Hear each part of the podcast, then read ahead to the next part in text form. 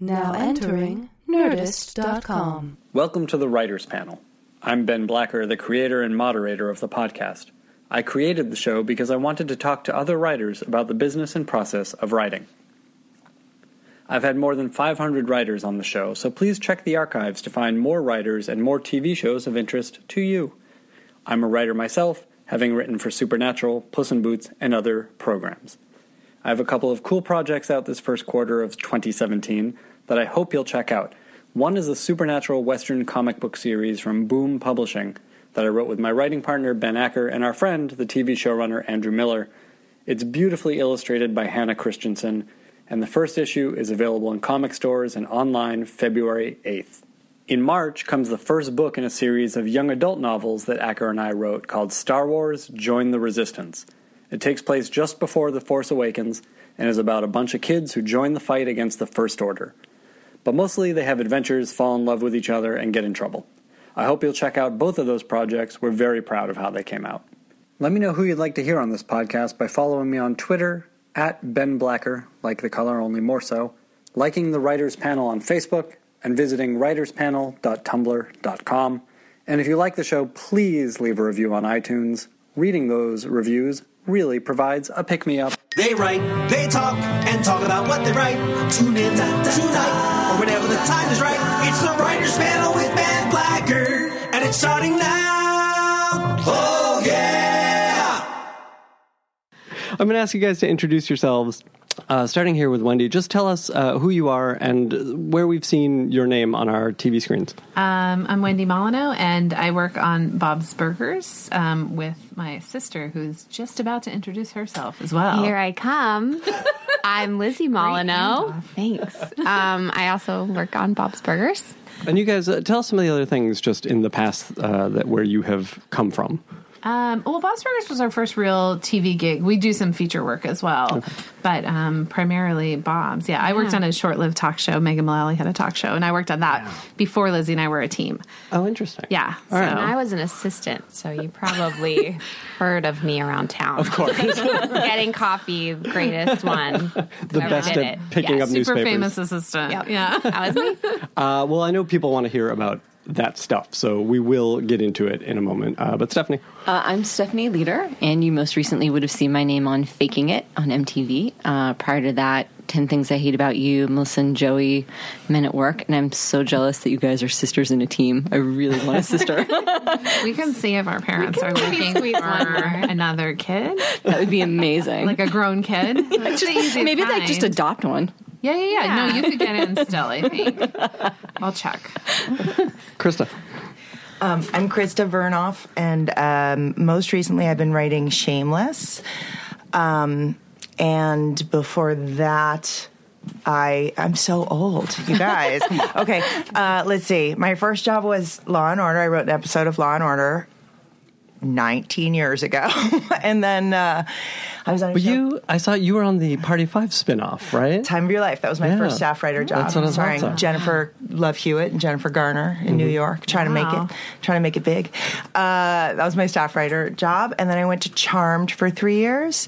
Uh, and then I was on Wonder Falls, mm-hmm. another little, little cult, cult classic. And, uh, and then I went to Grey's Anatomy, where I was the um, head writer and co-showrunner for the for seasons two through seven. I was there seasons oh. one through seven. And then I left there and I did some consulting out in private practice mm-hmm. and, and then Shameless. Great. Um, I want to talk about Charmed for a minute. Okay. I feel like I've had so many Charmed writers in here. What it, was it about that show that everyone goes on to become these powerhouse showrunners? Okay, before I answer that question, I just have to, like, geek out. I have kids at home who are obsessed with your show, and they're oh, going to think I'm uh-huh. the coolest person. My boyfriend's kids are twelve and sixteen, and they, they, they literally, they're like, it's the best show that ever has been. Oh, just so you know. So I feel like we weren't allowed to Google each other or know who each other was, but I'm a little starstruck, and they're going to think I'm super cool. So I just she, want to say that. You're talking about the Megan Mullally show, right? Right. Yeah. Yeah. Huge fans. Right. Um, Short-lived, but... Charmed had an extraordinary staff of writers because yeah. Brad Kern had an, an incredible eye for talent. He just, we all became successful showrunners. We all came in there as baby writers, and everybody I was on that staff with is running and creating yeah. shows. How was that show run? Like, did it prepare you all to go off and create and run shows? It did.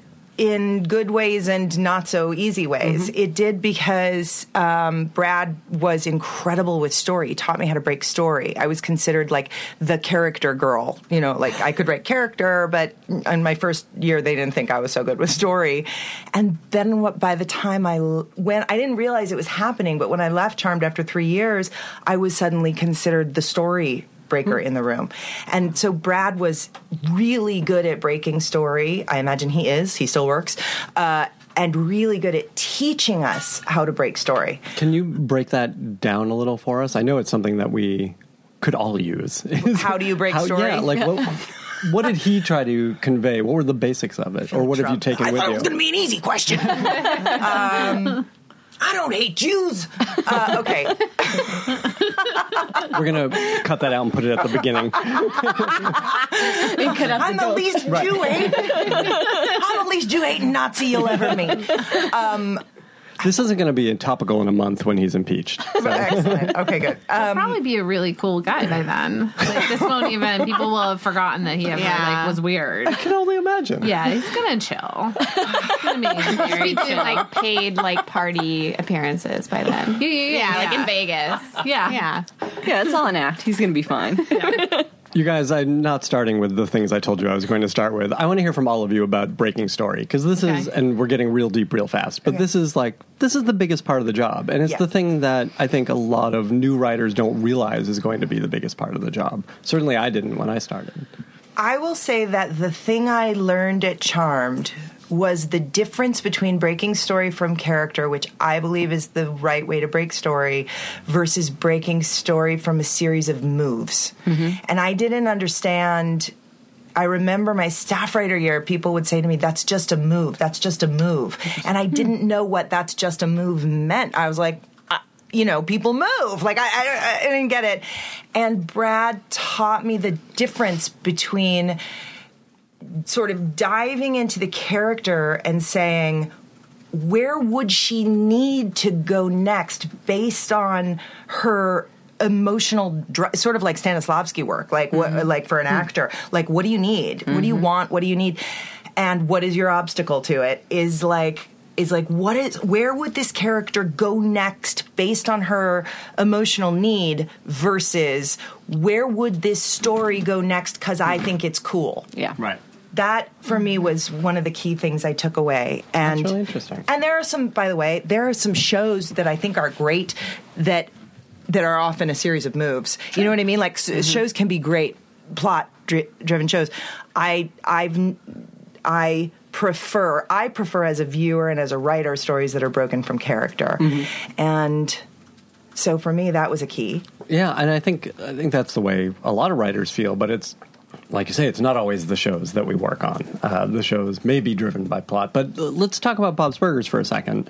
Um, that show feels like as much as it has room to breathe, it's plotted within an inch of its life. Like there's so much plot in those shows. Um, there, are, I think sometimes the the ones that feel more plot heavy too. I think we take a lot from. I mean, we have a, tons of episodes that are sort of homage episodes, mm-hmm. like The Deepening is Jaws, but it's a shark that's on land that eventually gets into Bob's restaurant, which is other like you can't. I think if we if we go at it from like an homage or movie point of view, we have to then find the way that it's so far off of it that it doesn't seem because like the. Um, O T, The Outside Toilet, which is one that we did, is E T, uh, but it's a, to- a talking toilet in the woods. I mean, so I think those ones we do, like, maybe plotted more heavily. I guess the ones to me that are more character-driven feel less heavily plotted. Maybe because we're inside of it, I don't notice how much plot we're doing versus how much plot we're not doing. Yeah, I mean, I think it just depends on the episode. Like, I mean, I think an episode we did that we got to the plot sort of second was... Um,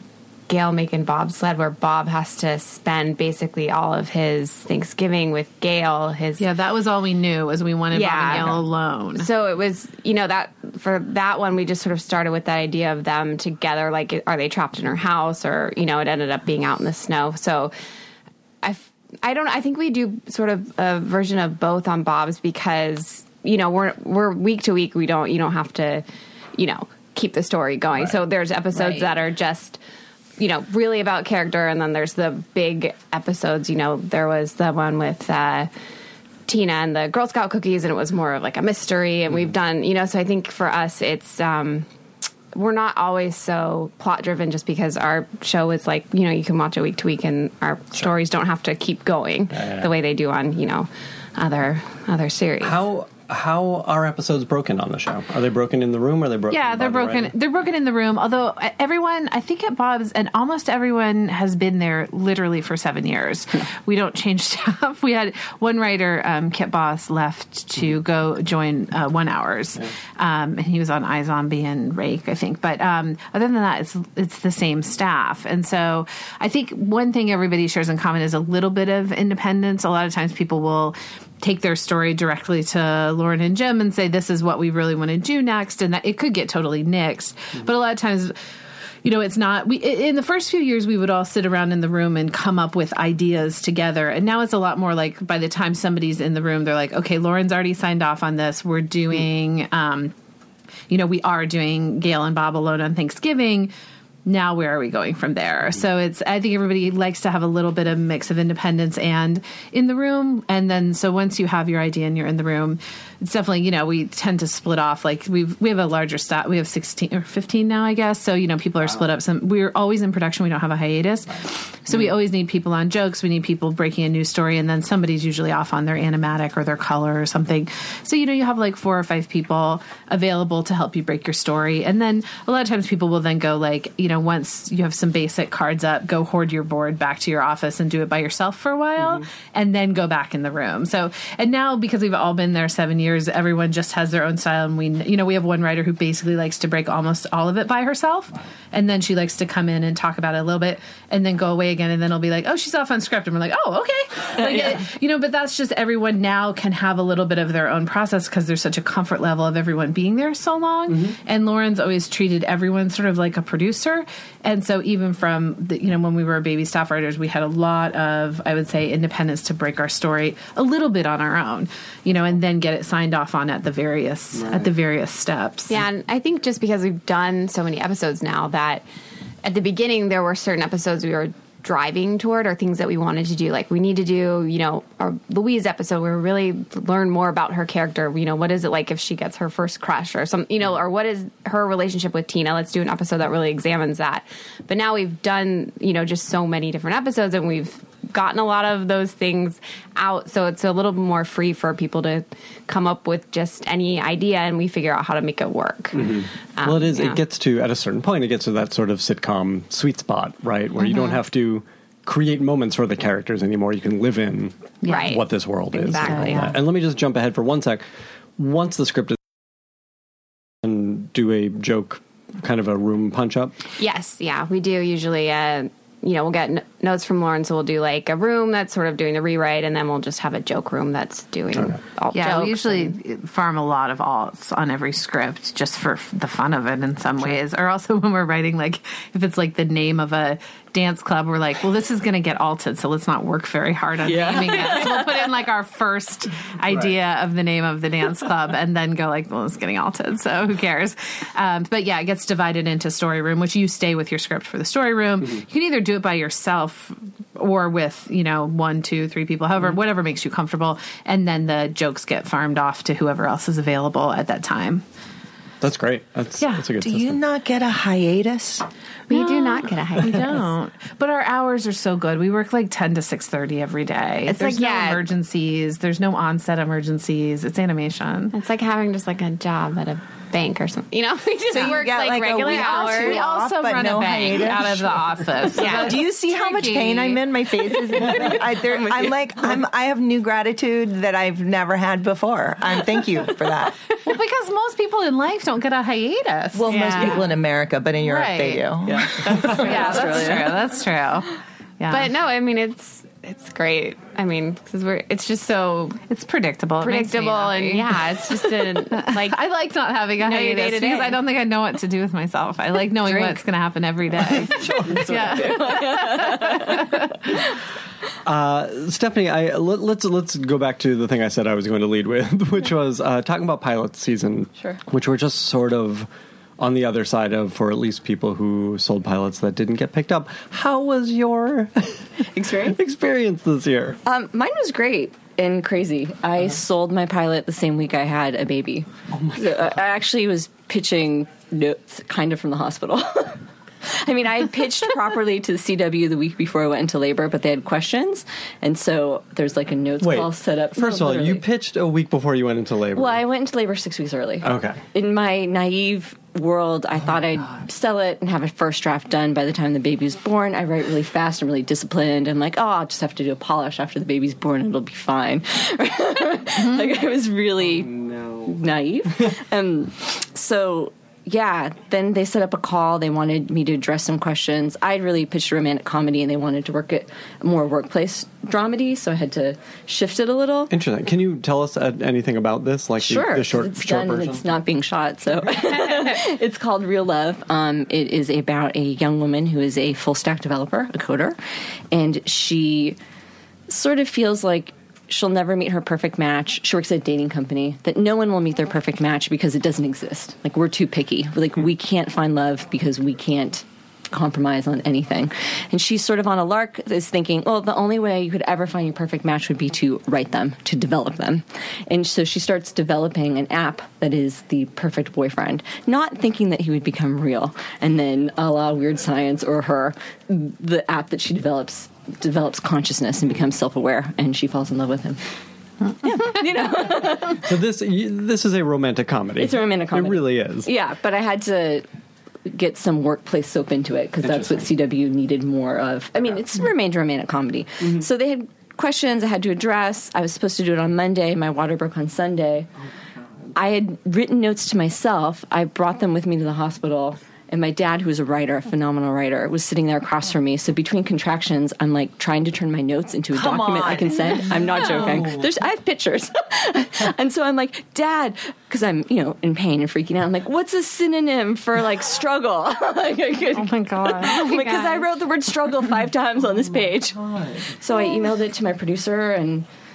I, they, How many minutes did you have between seven, seven minutes at that point. Oh, okay. I started at three minutes apart and never got it. So, yeah. Okay, seven minutes. Okay. It's doable, It's Lizzie. crazy, yeah. Stefanie. It's, it's crazy. crazy. It's oh, not no. doable. This is insane. No, it was insane. And it went on. So then I had the baby, and then they still had more questions. And so we had another oh nurse call set up for a week after. My baby's in the N I C U because he was premature. And I'm like, I can't do this. I told my producer, my agent, like, I have a baby in the hospital. I can't sell a pilot. And they're right. like, you haven't even sold it. Like, just have the call. I'm like, oh but my I, god, yeah, but oh I my god, but I can't do this. Oh my god, and, and I'm like, I can do this off season. See if they're open to off season. So apparently that conversation happened. I don't know. So then I get readmitted to the hospital because I had preeclampsia. D- discovered oh after I had the baby. This oh conversation started with her saying, my development experience was great. Right. Yeah. That's a good point. You know it doesn't have to be like this. My producer, Studio Network, were amazing. Great. And How really understanding. was your childhood? Fairly. That's another story. But um, so then I was in the hospital and I had another call on Monday. And so once again, like had to like really fast come up with an answer. They bought it. on the on the call, basically. And I was like, what just happened? I said I couldn't do this. Oh but it was like the wheels were in motion. Mm-hmm. Oh, my gosh. And yeah, I just they won't. kept doing it every step. Because everyone's really understanding. They're like, if you can't make the deadline, just let us know. And I'm like, well, I can do the story doc. Yeah, I can do that. And then you turn it in. I'm like, yeah, I can write an outline. Okay, sure. Like, I guess I can do the first draft. So, like, wow, I just kept gosh. doing it, and my producer was amazing, the studio was amazing, the network was amazing. Even though I had to redevelop it like about a hundred times, I still, I don't know, I. It was better than taking care of a screaming baby, to be honest. That's you fair. You permission to ask someone else to take care yeah. of a screaming baby because you had to write. Yes. And that's not a bad thing. My husband took paternity leave. My in-laws stayed with us. And because my baby was is a lot of work. Yeah. He's wow. wonderful. Tell him Paul, that you're wonderful. He's about seventeen. Yeah. That's that's incredible. It was. Insane. I mean, you. So you were doing. Uh, clearly, you didn't have to go anywhere for this. Like well, you were doing it over great. the phone. And, yeah, yeah, I did it entirely from home in my yeah. pajamas. Yeah. I mean, it's like that makes a lot of sense. Yeah. A lot of the pain in the ass about development is going in and out of going, like, driving down to Culver City and stuff. Yeah, and I think people are really nice to me because they knew that I had a, like, two-week-old. So I got a lot of notes, but they were very friendly. like, right, right. It was like, you did a great job. Can you, like, probably afraid that, like, I was going to start screaming and crying at them or something. I don't oh know. God. Had you sold and developed in the past? No. This is I your had, first pilot? It's the first one I've sold. Really? Yeah. Yeah. I can't wait for the next one when you see it doesn't have to be this way. Well, I had been prepared for it to be hellish, and, like, it was really only hellish because I never got to sleep. Mm-hmm. You know? Mm. Um, I don't know. I just, I guess I really liked everyone I was working with. I really liked the project. I feel like it turned out really well. So. And after those initial uh, workplace notes from mm-hmm. the network, what other kinds of notes were you getting, and how did you deal that, with them? That was really... the majority of the notes mm-hmm. was to push it in a different direction, and then a note that was really smart, which was to hold off um, the reveal that he was self-aware until the very end. I had initially had it earlier, uh, kind of like a midpoint moment, mm-hmm. um, which actually, when I first started pitching it, I had wanted to hold it off, but I thought network is very impatient. You always have to yeah, have story, story, story, story, story, right. story, network. Yeah. And I thought, yeah. there's no way I'm going to be able to get away with this. And they were really supportive of kind of slow rolling the romance, which I was really surprised by. Did they talk about by. why at all? No. That's really and interesting. And since it's what I wanted to do anyway, I was like, yes, yes, your note is right. Like, I will do it. The, the, that's a slow roll in network, and if you made that in cable, y- he wouldn't become self-aware till the end of season it, one. Exactly. Right, exactly. It, yeah. The slow yeah. roll would be like, I think I'm going to make it up. Yeah. I'm going to go have sex with my stepbrother while I think about it. Like, just let me just... What no, cable channel is that? Stars. Stars. Um, Krista, you've, you've done pilots for both cable and network, is that right? Yes. And a number of them, uh, and, and comedy and drama too, right? Or at least light drama? Uh, I've done a light... I, I've, I've never written... a half hour, sure. but I've done sort light, of hour long. light yeah. drama and heavier drama, and I've, I think I've sold twelve and made five. Wow, um, hey, that's pretty those good. Are good, yeah. It, and you know, I sit around and go, and none of them have gone to series. Yeah. It's like we all have no. our our like rung of the ladder yeah. where we get stuck or frustrated, or um, but I've. But I've had really good experiences. I've had really bad experiences. Um. Was there one that you can think of that was sort of uh, instructive going forward? That you ta- taught you something about dealing with the development process? Yeah. Um, last year, I'm going to talk about deep emotional life instead of process. This is because it's part of the process of staying functional as an artist, I think, is learning how to process disappointment in a way that doesn't make you want to quit and mm-hmm. go get a cubicle somewhere. Um, last year, I wrote a pilot. I developed it with Bad Robot, with J J's company, for A B C. So I was working with J J and Disney the month that Star Wars became the biggest movie in the history of the world. Mm-hmm. Uh-huh. one hundred percent that pilot was getting made, right? Huh. one hundred percent that pilot was getting made. And that was the everybody's approach, because it had a big penalty against it, mm-hmm. because it was straight down the middle in terms of network T V, because I've gotten good at, at, at delivering what I say I'm going to mm-hmm. deliver, because um, all of those things I just described. The head of the studio took me out to lunch, told me it was his favorite pilot of the year. They made us prep it. For a month, we prepped it. We hired a line producer. We hired a casting director. We uh, were going over budgets. We were having fights about where we were going to shoot it. Then guess what happened, you guys? You shot it, and it's on T V. Am I right? Yeah, you are close. You are close. On um, Trump's network. uh, it didn't get made. It got caught in a political... battle between people who had nothing to do. Like, it got caught at the upper levels of the network in ways that I have only recently come to understand, and um, uh, and and and the call just came in that it that it wasn't going to go. And it, I am the age that I am, which is a lie on Wikipedia. And twenty-seven. Right. And uh, I've been through a lot of versions of disappointment. I've been through making... I also had a thing the year before I wrote a pilot called Studio City for Fox that Deadline had as a... It's on sure the air. Go. It's a sure go. It's a yeah. sure go. It's a sure go. And they always know. Almost Deadline's always. always correct, yeah. They know before we know what's happening. It's a sure go. It's a sure go. It had an incredible cast. Senahom redirected it. It was really good. And in the morning of the pickups, I woke up and Deadline... had a headline, eleventh hour reversal. eleventh hour reversal. Studio City seems to be out of favor and has been replaced by this other, you know, whatever, Lucifer, right. Luther, one, uh, something with an L that I've never watched out of bitterness. Yeah. And, uh, and so between those two experiences, I reached a breaking point with my ability to invest, like you always go, yeah. well, I'm not going to put my eggs in that, ba-. but you really put your fucking eggs in that basket. Yeah. Mm-hmm. And so this year I wrote a pilot that had a huge penalty against it. I wrote it with John, I wrote it with John Wells Productions, who's made twenty billion trillion dollars yeah. for N B C. I wrote it for N B C and Warner Brothers with John Wells. Had a very big penalty. It was a put pilot. And my gut told me it wasn't going to go. And my gut told me that way before we were having the conversation, because I've been through this so many times. And everybody in my life said, that's now a defense mechanism. Mm-hmm. Like, that's now sure, a defense sure. mechanism. And I was like, you know what? Even if it is, I'm going to live like it's not going to go. And the way that I made that actual is that I took myself on a writer's retreat with a friend of Palm Springs, and we brainstormed all the ideas that we could possibly come up with for new things that I could do, for what I could do next when this thing doesn't go, if this thing doesn't go. I disengaged from the project emotionally because I, it was no longer in my control. As an artist, I can only control the art. I cannot control the outcome. Yeah. So I went away and I did my work. I have a friend who just made uh, twelve episodes of a show for C B S, and it went two and out. It was a beautiful show. It was an incredibly well-crafted show. It went as an activist show. What show? Uh, Doubt, mm. starring Laverne Cox and Katie Heigl and Dule Hill and Elliot Gould. And yeah. it was, we had Joan on this show a few months ago, and she talked so, about it. And people should listen to okay. that and get interested in that show get, and find it. Find a way to see it. It's devastating.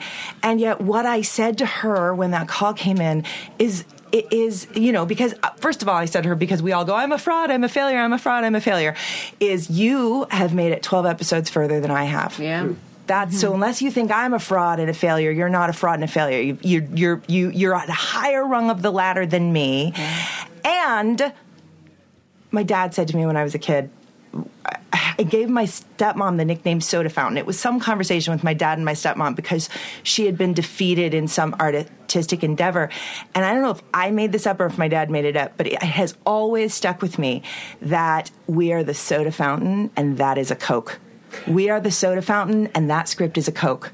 And if we approach it, if we make it our whole lives, oh, yeah. we can't enjoy our kids, our yeah. love affairs, our anything if we put the power of our sanity into the hands of the people who are deciding if our work gets seen. So that changed for me this year. I didn't I, it I didn't actually, break you when it didn't, it didn't let it break yeah. me, and I moved on in my head emotionally before they could destroy me, and so. But that, and that's an interesting, th- uh, a couple things here that, you know, you do have to care about the project. You mm-hmm. have to care about the thing while you're doing it, right? You have to invest in the thing while you're doing it and imagine that this is going to go for ten years. But yes. once it's handed in... you do the opposite. yeah, you kind of do, right? Once it's handed in, you have to do the opposite. You have to invest in it emotionally or you yeah. won't create the art that you want to create. Yeah. But you cannot put your happiness... Mm-hmm.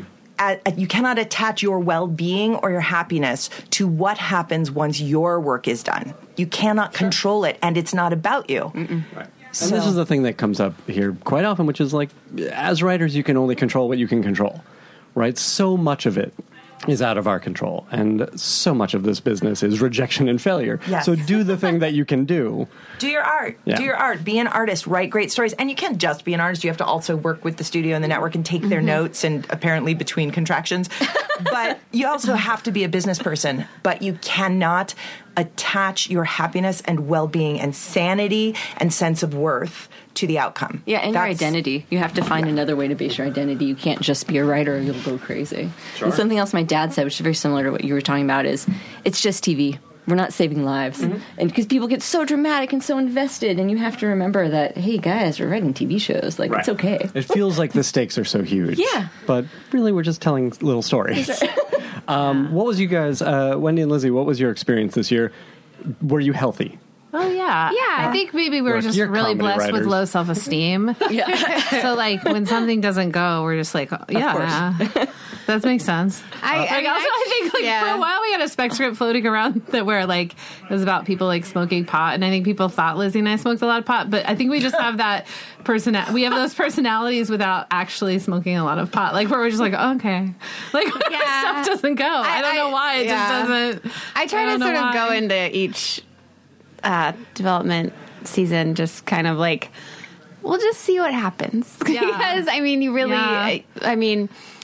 It's not. It, it's it's so hard to predict, and I feel like I always early on I'm like, they're not. This isn't happening. I, I feel like I can always tell from the first note. But you call. still have to do the best you can. You do a hundred percent because you don't want to have a shitty script. Flick and I swear, is that okay? Yeah. You don't want to have a shitty script floating around out there at all. But you do have to say, I'm going to do the absolute best I can.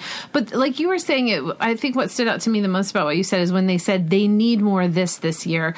You're mm-hmm. writing against like sort of companies yeah. and their agendas, so you have to still try to make your script really good, and they may just say, you know what, we're not doing, uh, you know, ours was essentially kind of a dark romantic comedy this year. We were rebooting um, the show Pulling from the B B C. Oh, yeah. Sharon With Horgan. Sharon Horgan. Yeah.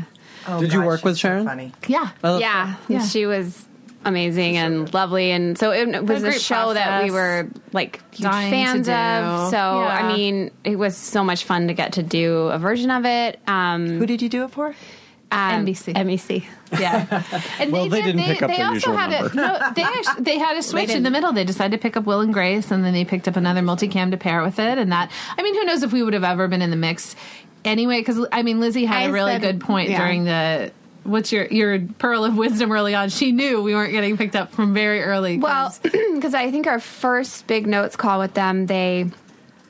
They sort of asked, like, we sort of redeveloped the original pilot, but, you know, changed it to be more American and sure. sort of our version, add new you characters. Just put in potato chips scattered yeah, throughout the script. Doritos and Doritos, like, yeah, uh, boobs. Well, that's uh, a, boobs. Like, everybody's like, yeah. boobs all the time. That's a few years old, yeah. too, right? Pulling. Yes, I think it was like. two thousand six Yeah. Yeah. yeah. ten years old. But they, we, you know, we did the outline, or we, I can't even remember if that was the draft. I think it was that. outline and then they said, what if it wasn't the pilot version? So right. I, I kind of I get a sense that they yeah. bought something that they're not sure that that's the thing they want. Mm-hmm. Right. I think they they they want a different show. So they, they decided something that they need, and then they see what they have and they say, could we push this into that thing that into we that need? Angle. Right. And like, could you just sort of make this into that? Mm-hmm. Like right. you were saying with mm-hmm. the, you know, we need a workplace or mm-hmm. we need a family. Could it just be a family version? Record, but yeah, that, that no, and I'm not, and I'm not criticizing. Yeah. I mean, that's their job, yeah. so I'm not criticizing right. it. Even with this, like, we had a lovely time developing with N B C. It was more that then Lizzie got the sort of hairs on the back of the neck of this probably isn't exactly what they're looking for this year. Mm-hmm. So then, you, I mean, you just have to. We still did like all of their notes and everything they said, and tried to do the best version of that mm-hmm. that we can. But again, like I said, I think I just saw our, our we're like okay, like put the boat in the water, buy boat, like yeah. that's. I mean, it's just like nothing you can do about right. it.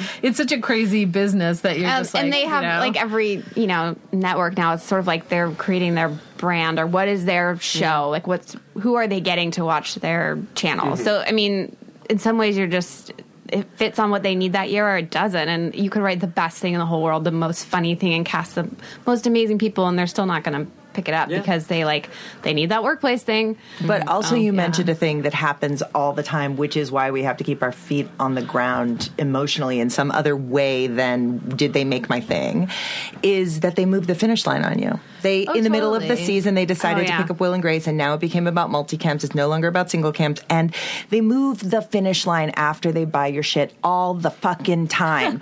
And it's just how this town works. It's, I need to get a little of your like yeah, I know. anger like and like fire instead of like, try like twelve grounded. Yeah, try yeah. it's yeah. Well, yeah we're in five. our we're in our like middle slump. Yeah. Wow. I see we're like in our like slump. Sort of like we've had five and phase. Shot one, so we don't have near your percentage.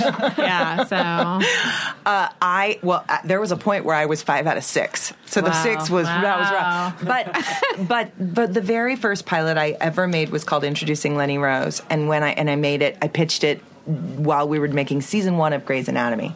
So that's how long ago it was. And A B C was fourth. They they were fourth. And they said to me, um, if you could get women eighteen to thirty-four to stay on our network for anything other than The Bachelor, huh. you would be our hero. They said to me in my pitch. So I pitched them this little show about a woman between the ages of eighteen and thirty-four trying to make it. You can't tell it, what age she is. You know, she's somewhere between eighteen and thirty-four. Somewhere. Is she in college she's or is she starting to get fertility treatments? Nobody knows. Could be either. Keep it so, loose. I wrote this pilot. I made this pilot. In between when I sold the pilot, somewhere in between when I sold it and when I made it, Grey's Anatomy, Lost, and Desperate Housewives premiered. And A B C went from fourth place to first. Yeah. Right. And when they called me to pass, with zero irony or acknowledgement, they said, your pilot tested through the roof with women eighteen to thirty-four, but that's just not a broad, broad enough demographic for us anymore. Wow. Yeah. Oh. And you just go, yeah. you know, like, I just shot myself in the head. But, y- you know, that, I mean, I really, I mean, I went to bed for weeks. It, it, it, like, I was young and it was yeah. devastating. Yeah. Yeah. And I had this bad habit back then of writing my own true, like writing my own life story into my pilots. I recommend against it. Because you take it so much more personally when it doesn't go. Like, but that's they don't, also, think, yeah, oh, sorry. Go ahead. No, I was saying, I think maybe Lizzie and I just process all of that as we're going because it's such a na- sure. Like, there was one year when we got so many notes calls, and I had a bottle of Advil on my desk for headaches, and every time we had a notes call, we would quietly open it, it pour all of the pills on the table, and then spend the whole call dividing it into two equal piles, like very slowly and solemnly, and then we would both scoop them into our hands and pretend to take them during the call. And I think it just made it maybe made us feel better because yeah. we were like, and I'm not making a suicide joke, believe me, I just take it seriously. I'm not I, I feel but, like somebody's but it's a good like, suicide joke funny. But yeah. it's like um, I care very deeply about mental health, but uh, it was don't just like really our way count of, the pills you don't guys. Do it It was, I committed suicide yesterday, and I really just shit. But it was just like, or, or I think maybe also having a partner helps you because you're there's somebody sure. literally where there's something in the room that they say where you can literally just be like, no one can see this because I'm on a microphone. Right. But like where you do the eyes wide and like head to the side right. thing real fast to your writing partner, where it's like somebody's reflecting to you that this is crazy, yeah. and that might also help with the coping as it goes. Is like this is nuts. Yeah. And then you can still do the best you can, but you know that it's a little nuts as it goes. And I think. Too, just I, I feel like I have I know which pilot you're talking about that we worked on, but we had so many calls, and so I I feel calls. Like you learn how to like protect yourself or like when you need to like be able to take those calls. Like I were, I was like on vacation for like a few of them, and I have just like these distinct memories of like everyone else I was with was like eating lunch, and I was like out in the like rental car just like on the phone for two hear. hours, being yeah. like. Oh. Okay, so we got the, the notes, so we we got it. Like, but you just, there's a lot of, so I feel like we've also just learned to, like, sort of brace yourself and, like, figure out, like,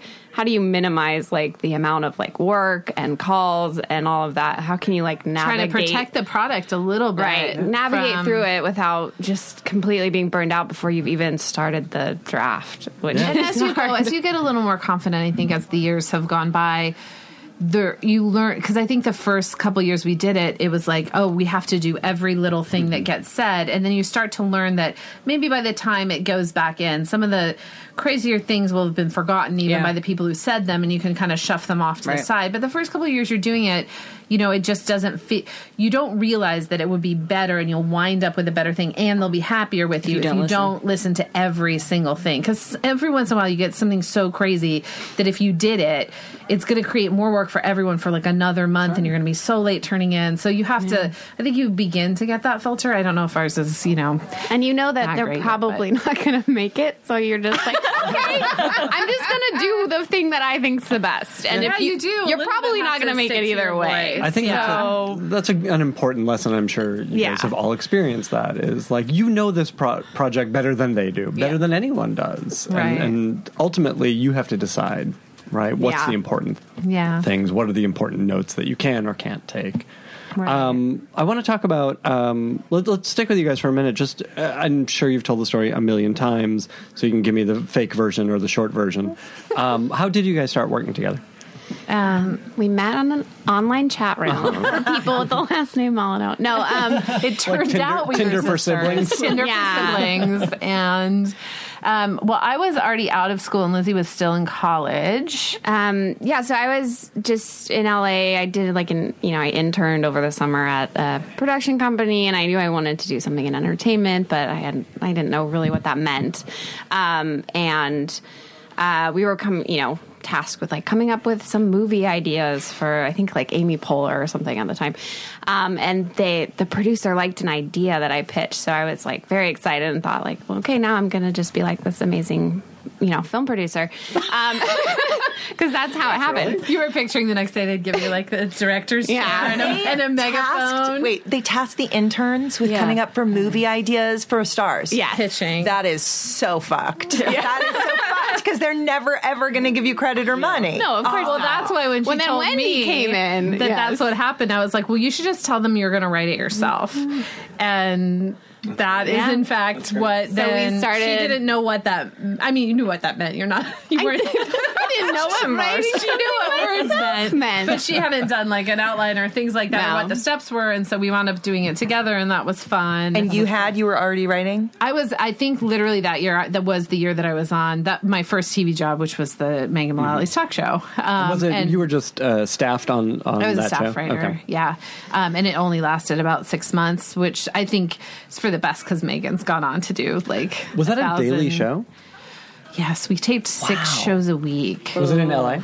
Yes. Okay. And I love Megan, and, and the no, it was it was fun. Be, it, it, parts of it were fun because like Nick at the time was not, mm-hmm. you know, a, a, a huge T V star yet or anything, so he was kind of hanging around, and we would make these little comedy videos with them after work. That's what like you want to do. But then when you're in that machine of, you know, a, a syndicated talk show, they also want you doing like cooking segments and this and that. It wow. it was a very crazy experience. People who do a daily show, I I I'm, I feel like my hair was like falling out. I was like, I wasn't yeah. sure I ever wanted to work in television again, because wow. a daily talk show is a very different animal than working on a scripted show. So it was very, I found it stressful to the extreme, and we kind of knew that it wasn't doing well enough to continue. Mm-hmm. So when Lizzie and I started working on this thing, I kind of knew that we were probably not long for the world with the talk show, but luckily stayed. Megan plays Gail on Bob's Burgers, so we've always stayed oh, nice. in touch and stayed. And, and Nick's been on it a bunch too, so it, it was that was a positive experience. In, in that, you know, like sure. meeting people, making relationships. I don't think I'm cut out for the talk show world. No, it's, but, it's um, a whole different set of skills. It feels like, uh, yeah, absolutely. But anyway, sorry, digression. And yeah. then we started. Um, yeah, so we, we wrote a screenplay we wrote, together. Yeah, a screenplay of that idea, and it, so I I've not gone back and read that in I like a million either. years. I'm, I'm sure curious. it's Did not that the best screenplay but. sort of become the the magic script for you? Did that open doors? Um, no, we no, actually we we signed on with them um, with these managers Kaplan Prone, who are awesome, mm-hmm. um, and they read that script, but that didn't wind up. They were kind of like, let's develop something else, and then we wrote this other script called My Sister's Marrying a Douchebag, and that got on the blacklist, and that's how we started getting meetings. Great title. And um, getting out in the world. That was yeah. kind of how we got, you know. Which of your husbands was it about? It was about all of our husbands. All of our husbands. We got put together. A lot of them. Um, yeah, so I, I guess long story short, we just kind of worked together sort of as a way of introducing me to writing, and yeah. we just liked working together, and it, and it was fun. Yeah, yeah, we just stuck. And what is uh, what is your process? How do um, you two work together? Well, f- for Bob's, you know, of course, it, you know, when you go out on script, we we don't work in the same room. Like, one of us will take Act One and then send it to the other, and that person rewrites Act One and adds Act Two, and then. Oh, interesting. Yeah. On and on. And then usually then one and two and three, then back to the other person for four, we'll have and then we draft, get in the same room. Yeah, and we'll do like our, you know, our last day, we'll sit together and go through and, you know, alt jokes and mm-hmm. fix things and all yeah. that. But and with then, Bob's, it's, it's just, we're such a, right. we've done it for seven years, so I feel like we can do like our separate stuff and... Yeah, and then for feature, it does help more to, like, you know, sometimes we'll use the writer's room of Bob because we can, you know, put it up on the wall with yeah. the projector cool. and kind of work through stuff together. It is such a bigger document that it's like, mm-hmm. in order to close it out, you really need a lot of time together versus yeah. a T V. Yeah. But I know, would say, I mean, we do a fair amount, like, of a of early drafts of things or outlines and stuff like that. We do some of it separate and just mm-hmm. kind of back and forth. Get it to a point that's pretty good, and then we'll sit together and finish it. Yeah, that um, seems that makes a lot of sense, and it seems efficient yeah. too. But I mean, yeah. we, I mean, other uh, partners on yeah. our show, like they, they do everything together. Like yeah. they're in the same, same room, or yeah. they're on Skype the whole time. And I mean, I think neither of us is that type of person yeah. somehow. So luckily, neither of us needs that. So yeah, we or not. Not there's anything wrong with needing it. I mean, it's lucky that we have the same opinion right. about it's, it. Yeah, it's, but it's also that you you don't maybe because you're sisters or maybe because you are stellar humans. You don't have that much ego. You're willing. When you said I write an act one, I send it to my sister. She rewrites my act one and adds an act two. I was like, I had a little mini seizure inside. And I thought, do you are you do you ever pick up the phone and be like, bitch, why'd you change that joke on page three? Like, it was funny. I mean, occasionally I'll say, like, I really like that thing. I do care if I put it back in. But I mean, also just working on a show week to week, like, so much gets changed that mm-hmm. um yeah. right. you know, you you're not too precious about it. I think with, like, maybe a feature or something like that, there's a little bit more of, like, we'll hold what people write a little bit more, and or like mm-hmm. change after we've discussed things, or, you know. Mm-hmm. But yeah. I think with it's a bigger with Bob's, it's just. I mean, you know, it, it's so weird going into, like, knowing that your script's going to get rewritten by the room, but you enjoy that, and it always turns out better. So you're not like and coming you still from have a place to do of, a good job. Absolutely, but you know it's going to change. But you, yeah, you're dynamic. Like. This, you know, I'm kind of got, got what I think we should have, but yeah. I know it'll get better, so you can. I will say that's a, it, since we're talking about process, that's a thing I learned uh, when I went to Shameless, because yeah. Shameless functions a lot more like a comedy room. Mm-hmm. And I had only been, mm-hmm. it, it's sort of an hour-long T V where it's like you and the showrunner. It's like right. you write your script, you turn it into the showrunner, the showrunner gives you notes, you rewrite it, the showrunner then rewrites you, mm. and that's how it works. The oh, room doesn't see your, anything yeah. oh, after weird. You go off to outline. The room is off breaking future episodes. Mm. So at Shameless, you bring in your outline to the room, and everybody sits around the table, and you get noted by outline. Every writer in the room. And then you bring your script into the room, yeah. and you get noted by every writer in the room, and, and people pitch jokes and things like that. And the showrunner, John Wells, sits at the table and sort of directs traffic. Mm-hmm. He'll have his notes, but if you pitch something, if he, he's like, I have a note on page sixteen, and he, he'll say the note. But if you're like, oh, I have a different note there, he'll think about it and go, yeah, no, hers is better. Do her, or he'll say, whoa. No, do mine. Yeah. You know what I mean? Sure. Like he'll. Yeah. I've heard very he's, he's done this for all of his he's, shows. He's too. Incredible. He's really inc- incredible. He's an incredible writer and mentor and yeah. uh, showrunner. He's incredible. Would you run a show that way? Now I would. Now I would. I had learned Brad's method. So mm-hmm. when I was doing Grey's, I was keeping a forty-hour-a-week writer's room, and I was doing it that way. But the amount of work on me of being the person, yeah. the only person reading and noting everything, and then having to get into the room and steer things, and you don't get all the brain benefit of all yeah. these highly paid writer producers. And and John is like, he wants everybody's brain on everything. Yeah. But yeah. the only way yeah. that works is that he keeps a nine-hour-a-week writer's room, because when everybody's job on the staff is to read and note every outline sure. and script, they, there's not a there's not time to sit in the room forty hours a week. Uh, I've been there. yeah. Well, he doesn't. You know, we don't we don't live life like that. No, no. That's we great. Go home. No, that's no. Awesome. We have like he his wife and kids, and so yeah. we we keep a nine hour a week writer's room. I don't know that I would. The reason John can do that is because he can. He's John Wells. He gets sure. every the, the pick of the litter writer. Yeah. Like, he gets who he wants, and he yeah. gets us to come in and cut our salary in half to work for him. So it's it's he, everybody's capable of going off and breaking story by themselves. They right. don't need the room to teach them how to do it. Right. Mm-hmm. But I think a, a, I, I don't think anymore that a forty-hour-a-week writer's room is necessary. I agree with you. Yeah. Uh, well, uh, I, I want to talk uh, going back to the but beginning. But I don't like working. You don't think a forty-hour-a-week is necessary. And yet you did all your work right after giving birth. But kind of I actually didn't birth. Work that many hours a day, because I was breastfeeding my baby like every hour and a half. It just makes you work efficiently. I think way too much time is wasted. Sure, that's a good point. I think our writer's room is just so casual that it's like, I guess we probably are there forty hours a week, but it's like two people like face down on a couch and somebody like throwing yeah. gummies at each other. Like it's just not, yeah, watch it's not all the professional new, at all. Watch the new movie trailer. Very un, it's Let's a very unprofessional that environment. That is exactly what I've learned in it is that you is that when you're in the room forty hours a week, you're really only working probably twenty of those. Yeah, but I think right. it, but yeah. honestly though, the four hours that we sit and act like assholes is like I think, and then somebody will suddenly be like, well, what if, and then like yeah. the story gets broken. I think it is for some reason right. it just is like all that. I think we essentially now after seven years like speak in gibberish. Like it's one hundred percent inside jokes now. Yeah. And I think anybody who came into the room would be like, what the fuck is happening? What are you even talking about? There's like weird songs that we have where I cannot remember. The lyrics don't make sense and no one can remember the origin of them. Yeah. But everyone on staff knows the songs, and it's just like, I mean, it's it's a weird environment now. But the, the time we spend fucking around, I think, you know, unfortunately, sometimes is required. Well, and it we're not under the, the same pressures too of yeah. like shooting, you know, with actors and all of that, like, you know, having to get things done on a certain schedule. I mean, we are on a certain schedule, right. but there's still always other things going on in the office. So somebody's in a meeting for, you know, their animatic just came in and their they're review. sitting in and yeah. re- watching that, and someone has a music spotting thing and people are on audio. So there's stuff going on all the time. Yeah. But we, probably, we probably could be more efficient, but I don't we know. Could. But, we couldn't. But we are there, you know, we don't get a hiatus. So I think our, yeah, we take sure. a little bit of hiatus every day yeah. for like an hour. Two in our minds, and then yeah, you can be there. I don't think every day. Like, you really, focus, focus yeah, on. you maybe really need to look at a picture that look of a piece of wood that looks like a dog is trapped in it. That's oh, a, that was a good picture. A, that was a good picture, though, right? Uh, Stephanie, I want to come back to you and talk about um, about breaking in and and what led to your first job. I have a really weird breaking in story because I come from a big Hollywood family and it still took me forever to break in. So I'm really untalented.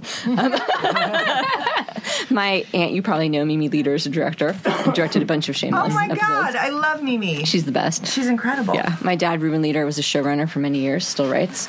Um, I had no interest in being a writer. I went to Berkeley, studied sociology, political science. I was a radical. I went to Berkeley. No way. Yeah. You probably saw me selling the International Socialist paper on the quad. I totally saw it. I knew I recognized it. So that's who I was. Um, no longer. Uh, I moved to L A. I was writing a novel on a lark because I was naive and thought, oh, it'll take me a couple months, and I'll move to Argentina. Um, okay. I know. Go on. And I was basically struggling, waitressing, teaching English as a second language, um, trying to be a novelist. My Aunt Geraldine, who's a casting director, was like, uh, have you thought of T V? I'm like, no. Like, I don't own a T V. She's like, she's like, but you're really broke. I'm like, yeah. She's like, but T V is really fun. I'm like, I don't know. And she's like, maybe you should think about it. Mm. And she introduced me to a script coordinator who I um, met with, who's really generous, and was like, why don't you come shadow me? And he was working on a multicam called Stacked. Um, I remember Stacked. Yeah. Pamela Anderson's That's vehicle. Right. She works in a bookstore. That's right. It, but it was really, really well written. It was all the writers who are now the writers on Modern Family. And uh, I sat in that room for a week, and I was like, oh, my God, this is the most fun I've ever had. This is the best thing in the world. Like, yeah, I want to be a writer. I guess I should watch some T V now. I guess I should buy a T V. Well, can someone buy it for me because I'm broke? Yeah, Dad. um, so I... Months later, they needed a writer's assistant. I became a writer's assistant, and so I was a writer's assistant for years before mm-hmm. before I was on a show where someone like asked to read my stuff and had a script to give, and that was Carter Covington, who I will love forever. Oh, wow. And that was ten Things I Hate About You. Yeah. So, um, were you writing your own scripts in this time? I was learning how to do it. Specs. Uh, yeah, I wrote some specs. It was a. The New Adventures of Old Christine spec mm-hmm. that Carter mm-hmm. read and loved. I loved that show so much because um, it's my family. That was exactly my family. So it was almost like writing a pilot. Sure. Um, I don't know if I had written a pilot during that time. I might have. Uh, but and and then the specs of, of existing shows were sort of the thing. That was anyway. the thing. That's that, what people. Yeah, were I writing. Don't do that anymore. So totally changed, and it yeah. pisses me yeah. off that it's changed. Really? Yes, because if you're a T V writer, you have to. you have to be able to write in someone else's voice. Oh, um, and the point of the spec script is to show the showrunner that yeah. you can write in their voice. Right. And that your pilot is unique and delightful, I'm certain. But I want to see that you can suspend your own voice and write in someone else's. Sure. Makes me crazy that nobody's writing specs anymore. But I was like the last dinosaur. I would say to, like, mm-hmm. like when I was staffing, I'd be like, I'm not reading them if they don't have a spec. Do you feel like the original pilots, though, that can get closer to the voice you're looking for give you enough? Or I feel that it's it's a bummer for our business that that because when we when I was starting out, you wanted to have something original and you wanted to have specs. Both. Yeah. You wanted to have yeah. both, and people would read both. They would want to see what your voice was, and then that you could suspend your mm-hmm. voice and write in yeah. someone else's, and that is the skill set that is unique to this to yeah. this thing that I've not always been able to do. I've, I've had jobs where I couldn't write in the voice of, of that showrunner. Yeah. And so I, I wish it was still the trend. But it, yeah. but I and I even told some young writer like a year ago, I was like, yeah, no, definitely write us back. And then I had dinner with my agent. And he was like, you have no. to stop telling people. About yeah, yeah, yeah. We went to, we did a like a little talk somewhere, and it, I think the teacher was still telling the students to do a spec of something, and I was like, mm, no, no, no, no, no. no. Nobody's I mean, gonna, I mean, it's it's good. It's exercise. a good exercise, I guess. It's just something you That's don't want to necessarily time show people. But yeah, yeah, I think you kind of want to write the type of pilot that you feel like you would love to get staffed yeah. on. But yeah, but then that also. So, yeah. Well, and, and maybe it is, but because someone got, I mean, people think that that show is going to read that spec still. Right. That's still like a confusion out there where people will offer to send yeah. me a Bob's Burger spec, and I'm like, please no. don't. Please don't. Please don't. And there are fewer shows to spec than there used to be because yes. there are so many shows. Yeah, well, also shows, the showrunner's not even going to know the show you're speccing. Exactly. Right? So. That, that's I will say now. that Wells also... sort of his theory, and I've watched it, and it's different than than sort of how I grew up. But his right. theory is um, hire great writers, and the actors and the directors will homogenize the voice toward the middle. Like hi, so, he mm-hmm. hires a lot of playwrights, like people who yeah. can just go away and break story by themselves and write a great script, even if it. So sometimes, huh. if you watch Shameless, if you really watch it, like if you binge watch it, you can start to recognize which writer wrote which episode. You can, mm-hmm. Our voices are different. Mm-hmm. And and John will do a little... Mm-hmm. massaging toward the middle, and then the directors and the cast, but he he doesn't feel that attachment to suspend your own voice. Yeah. um, I will say, I agree. I, I do think it's a good exercise, certainly, to have uh, write, write a spec of an existing show. It's been a small crusade on this podcast to get people to do that. And you still do need them for fellowships and, and sure. contests and things like right. that. Sure. That's what yeah. they tend to accept. And the occasional asshole like me who goes, well, do they have a T V spec? Which, yeah. which I think like, when you had to have both, I think it was, think it was I a great situation. My, um, what did you write? I wrote a Will and Grace spec. Nice. So did I. Somehow Will and Grace yours? has been a part of my life just all, all along. Ruining it including constantly. This year. Yeah, no, no, no. Um, It was me and my friend Jeremiah. This was before Lizzie and I were working together. And, yeah, we wrote a Will and Grace spec. Nice. That yeah. was a good show to spec, too. The yeah, voices the were so strong. At the time. Yeah. I'm going to send it to you, Krista. Please do. Please do. To see if I can get it on to Shameless. it, uh, it was what was, uh, Grace kisses a woman. That oh, was our big idea. Nice. I thought it was, that was That's a good idea. That was a good Great idea. idea. You guys, I want your approval. I'm desperate for your approval. You know, my first specs taught me that I needed to change careers, because the first thing that I spec'd was Friends. Mm. I oh, fr- spec'd Friends, and I spec'd Mad About You, uh-huh. and I spec'd Just Shoot Me. I wrote a lot of specs. That's why I'm bitter that nobody writes specs. Uh, yeah. uh, Mad About You is my first. I got the, the same notes from too many people. You're really great at character. This is very funny. It's not funny enough. Mm. Wow. It's not. I wasn't willing to suspend what I considered to be emotional reality in mm-hmm. order to insert joke. Mm-hmm. Mm-hmm. And I, I, and you have to, in half hour, be willing to suspend whatever you consider to be emotional reality to make the funniest joke three times on a page, basically. Yeah. And that wasn't my, I, it wasn't my cup of tea. And that was very painful. But then I was told to write hour-long T V. It had taken me, I think, four months to write my friend's spec, and it took me Four days yeah. to write a yeah, speck of Felicity. You can feel when you, right. yeah. when you, you hit your right thing, thing, it's like it was the best advice I ever got, but it felt like the most painful thing in the world at the course, time. Sure. But I don't have to work those crazy nights that sitcom writers work. yeah. I have a be- it's a better life. So that's my little spiritual thing. That's like when you get Did, sh- awful, when awful shit happens, sometimes it's the best it's thing. It's the best. Sure. Yeah. Uh, yeah. Was that Felicity's back, the thing that went out and became a uh, calling card? Yes, it was. That's great. So that yeah. led to work. Yeah. Um, guys, we are just about out of time. Um, This was delightful. Thank you all so much. I want to hear uh, what you guys are watching on T V right now. What are you excited about? What are you guys talking about with each other, with your rooms, with your friends and loved ones? Um, Stefanie, let's start with you. I don't get to watch a lot of T V these days because apparently it'll fuck up your child in perpetuity if you watch T V. so that's nah. um, I think we're all proof of that. so Jane the Virgin is the one that I've really been keeping mm-hmm. up with, and My Crazy Ex-Girlfriend. Good ones. Mm-hmm. Good ones. Lizzie, what do you want? Um, I just finished um, Happy Valley season two. I was really behind, so okay. I just finished that, and I'm really sad. I think they are doing a season three. I heard. But yeah, it's like, I, but I I just loved it so much. I like really dark T V. Um, and then uh, Search Party recently finished. Um, and then other than that, I'm watching like terrible reality stuff right now. What is your terrible reality of choice? Um, I like pretty much everything on Bravo. So mm. all the housewives. Yeah. Um, cause sometimes I feel like I can't watch, like it's hard for me to watch other comedies cause I feel like I'm just like evaluating it the whole yeah. time. Yeah. It's not so relaxing. I like drama and then like a, a really interesting comedy like Search Party because mm. it had like that element to it. And then otherwise I just, I like to watch things and like turn my brain off. At night. That's so fair. That's, yeah. Yeah, comedy-wise, I would say Search Party was amazing. I love to watch Billy on the Street. I wish it was in production yeah. year-round. It's just such a... That's what I watch when the... I have a little baby, too, and when he gets up in the middle of the night, I'll watch the old Billy on the Streets because it's the perfect that's thing... Right. to like yeah. just take your mind off of everything. And it's don't not in our format. Attention. It's not in our format. So mm-hmm. I don't, you're never thinking like, oh, is that a good act blow? It doesn't matter. It's like he just ran away from an old woman and called her a bitch. Like that's the perfect joke. That's the perfect joke.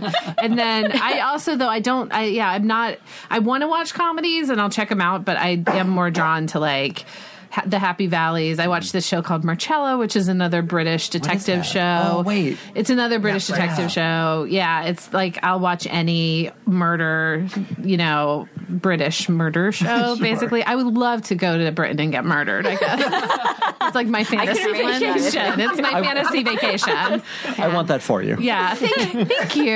That's so you, nice of you. If you put it out on Craigslist, I'm sure someone can help you out with that. I shouldn't actually say that a lot because one time I did say I wanted to go to England. England and see Hugh Grant, and then the second night I was there, he was in the restaurant I was in. So I should not say I want to go to Ireland. She does not want to go to England to get murdered. I want to go to Ireland to get murdered. I think it only works with Britain. Getting murdered in Ireland would also be so picturesque. So romantic. Oh. Yeah. So picturesque. Just on a bluff. Yeah. Fucking dead. More ghosts there, too. Yeah. There's like a handsome Irish guy nearby. Did he do it? Who knows? Sorry. Krista, what are you watching these days? This is so fun. It's like a fun writer's room. Yeah. Um, You're welcome. Yeah, thank, thank you. Thanks. Uh, what am I watching? I watch a lot of single camera half hours on cable. So um, I'm obsessed with Catastrophe. Oh, with it's so Rob yeah, and, so, and so Sharon good. Morgan and Rob Delaney. And um, uh, Casual, I love. M- okay. Michaela Watkins and I went to college together, so, and okay. we were roommates together in Portland, Oregon, before we moved oh, wow. here. So that's wow. so nice. Fun. Um, and... I think Transparent is incredible, yeah. Yeah. and I loved Insecure on H B O. Mm-hmm. You, it, it's oh yeah, it's really so good. funny. I still haven't watched it. I need yeah. to watch it. Um, I just started watching Divorce. Uh, it's a little traumatizing, particularly with my boyfriend. So we don't. We're I don't know if we're gonna get through that one, but it's funny. Um, and uh, and then I've been watching. I mean, I watch Orphan Black. I watch, yeah. but it, it's been. I am waiting for a new season, and. Um, What else am I watching? An hour-long T V? I've been watching This Is Us. It gives me a good mm-hmm. cry every week. I find it delightful and earnest and funny. And I thought that that... La- I, I can see from your faces that you're not watching it, but they did an incredible... No, I love it, but I, can't. I don't like to have feelings. So. They did an incredible, do a stunning hour. This last hour that they that aired, they just... It was... Oh, man, it was like a little piece of art, and I wrote network T V for so many years that I know how hard it is to make art on network T V, yeah. and it, I'm so admire.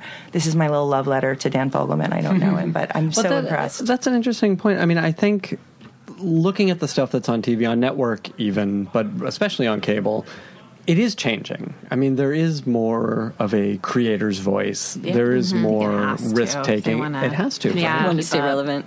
Yeah. It, they're going to have to. If they want to attract talent, yeah. if they want to attract, yeah. keep writers writing yeah. for network and keep actors showing up, they have to, they have, they're going to have to ease up the so many cooks in the kitchen process. Yeah, and, and trying to appeal to everyone. Everybody. Yes. Yeah. I was, I was going to, yeah, Silicon Valley and Veep don't do that. Like, yeah. there's a no, lot right. of, yeah, you have to. And it's so nice sometimes to get into a show like Atlanta, like I just loved, and I was like, this is such a different voice. Like, this is not like necessarily like for me, mm-hmm. but it's so great, and like I just love watching it. Like, it was, every episode was so different, and like if, I don't know, just it's so nice sometimes to just find something where you're like, wow, what is this? Really I've specific. Never seen anything yeah. like this. And I and I think that for networks, they have to start re-embracing the idea of like losers in comedy, because like Silicon Valley and Veep is riddled with terrible people and yeah. losers, mm-hmm. and then networks sometimes is like, could they be good at their jobs? And likable. Like, they cannot. Right. No, they can't. Like when you look at like and, and I'm not, you know, not, and the, like the Friends were likable, but mm-hmm. they were also not, it wasn't like, how can we give them like constant victories? Like right. that kind of stuff in comedy, it's working against humor. Having those, yeah, against humor and yeah. against having the more original, and there are good comedies on network, don't get me wrong. It's mm-hmm. just that, you know, I think that it's maybe in animation we have less pressure to have them be like, like if you hear the word aspirational, it's like you do want to, it's like time to open your pill bottle, because it's just like, that it's not, people don't aspire to be the funny people in the world. Like they just, I mean, there's, I think Friends became sort of aspirational because it's like they got just better hair and stuff as it went. Sure. We're like, oh, I'd they love to live in their hair. The, I will say that I wrote network T V exclusively mm-hmm. for thirteen years straight, like twenty-two episodes mm-hmm. a year. Yeah. And when I came out, it was like I had to, I wrote, I sold a movie and I wrote it, and it was about divorce, and I thought I did such an incredible job, and I didn't understand why it didn't get made, and it was for Reese Witherspoon, it was for Universal, and then I showed it to Rob Delaney, who's a right. friend, who's who, who's one of the who's yeah. the actor and creator of Catastrophe, yeah. and he read it. And he and he said, it's funny, but everyone is so fucking well behaved, Krista. It's about oh. divorce. And I was like, it's like that network, like make them likable, make them likable, mm-hmm. make them likable, make them likable, make it yeah. aspirational.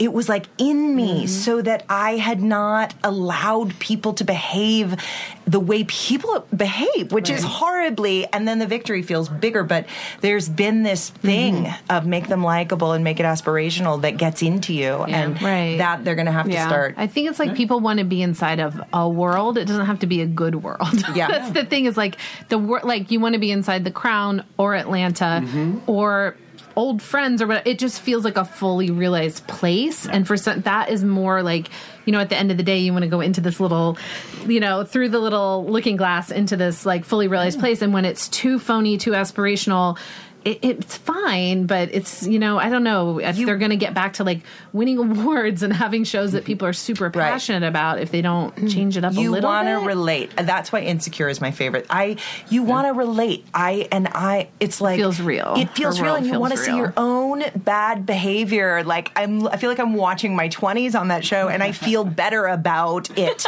Like, oh, I want to grab right. and be like, it gets better. It gets better. You know? And then it gets worse again. Right, the, the, you'll get divorced eventually, but it'll get better for it. No, but um, anyway, I, I do think they're going to have to. Do we? Is this something? I mean, look, as we know that the network has to shift, uh, and the networks have to shift, and I think it's it is starting to happen. What does that mean for pitching this year? Yeah. Do we go in and do we pitch what they've made for the past twenty years, or do we go in and pitch what the new thing is?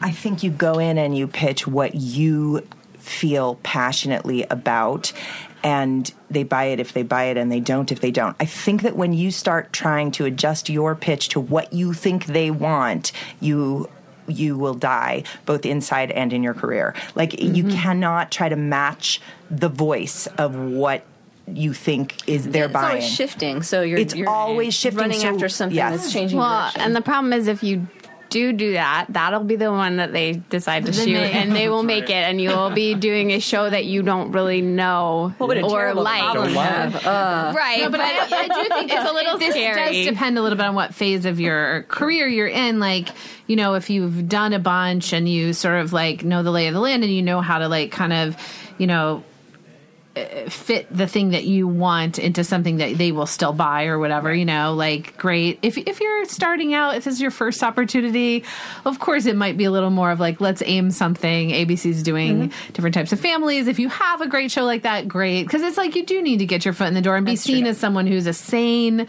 funny person who can write that first pilot, get through the process, not burn your bridges, do a, do a good script, whether it goes or not, you know. But then if you're, yeah, if you're ten years in, you may say, yeah. I want to go in there with my big passion project and hope this is the year they take a mm-hmm. chance. So, you know, it's just adjusting yeah, it to where you point. Are, because I know there's you... probably people listening who are more at that yeah. starting line stage. But also, they can't they sort of go, look, I'm, I have this show that I love and believe I can sell to this place and this place, but my agent wants me to go sell it to these eight places. Sure. I'm going to try to adjust my pitch slightly right, toward right, A B C right. or yeah. slightly toward N B C. Maybe I'll get a different buy, but where I really think I'm going to sell it is C W, and mm-hmm. that's where it's speaking to me from. Mm-hmm. Like, there's a way to not try to figure out what they, the big capital T, they mm-hmm. want in Hollywood this year. Because, but but what's nice is they're all going to let us write character stuff again because of yeah. This Is Us. Exactly. So that's nice. But but yes, you're right. I'm speaking from a lofty, like, well, I want to put well, my yeah, eyes on T V. It depends on how close you're yeah. already getting evicted. Yeah. And there's, yes. a, there's yeah. a difference. Yeah. Like, there's if you're di- about to get evicted, yeah. go fucking sell a piece of shit show. But there's also a difference between selling your pitch and then what you end, end up, up doing. So yeah, yeah like, you can... You as, know, zhuzh up your pitch with all the, you know, right stuff or yeah. wherever you're going. And then you can kind of scoot it back toward what you originally liked a little bit better. I mean, yeah, you're talking to two people who once interviewed to work on a scripted Pauly Shore reality show. So, you know. We didn't get We were starving, job. Guys. Sorry. Not literally starving, yeah. but. Congratulations we were, yeah. on not getting we did that not job. Get it, and then we got Bob's Burgers right after that. No so way. I guess. Lauren has no taste. So, yeah. Um, Sil- silver lining. Silver yeah. lining. We didn't get to meet Polly, but... Look, things don't work out how you think they're going to. You didn't yep. get to meet Polly. I know. Um, thank you guys so much for being here. Uh, this was you. All great stuff. Thank uh, you. Thank you so much. Now leaving Nerdist dot com.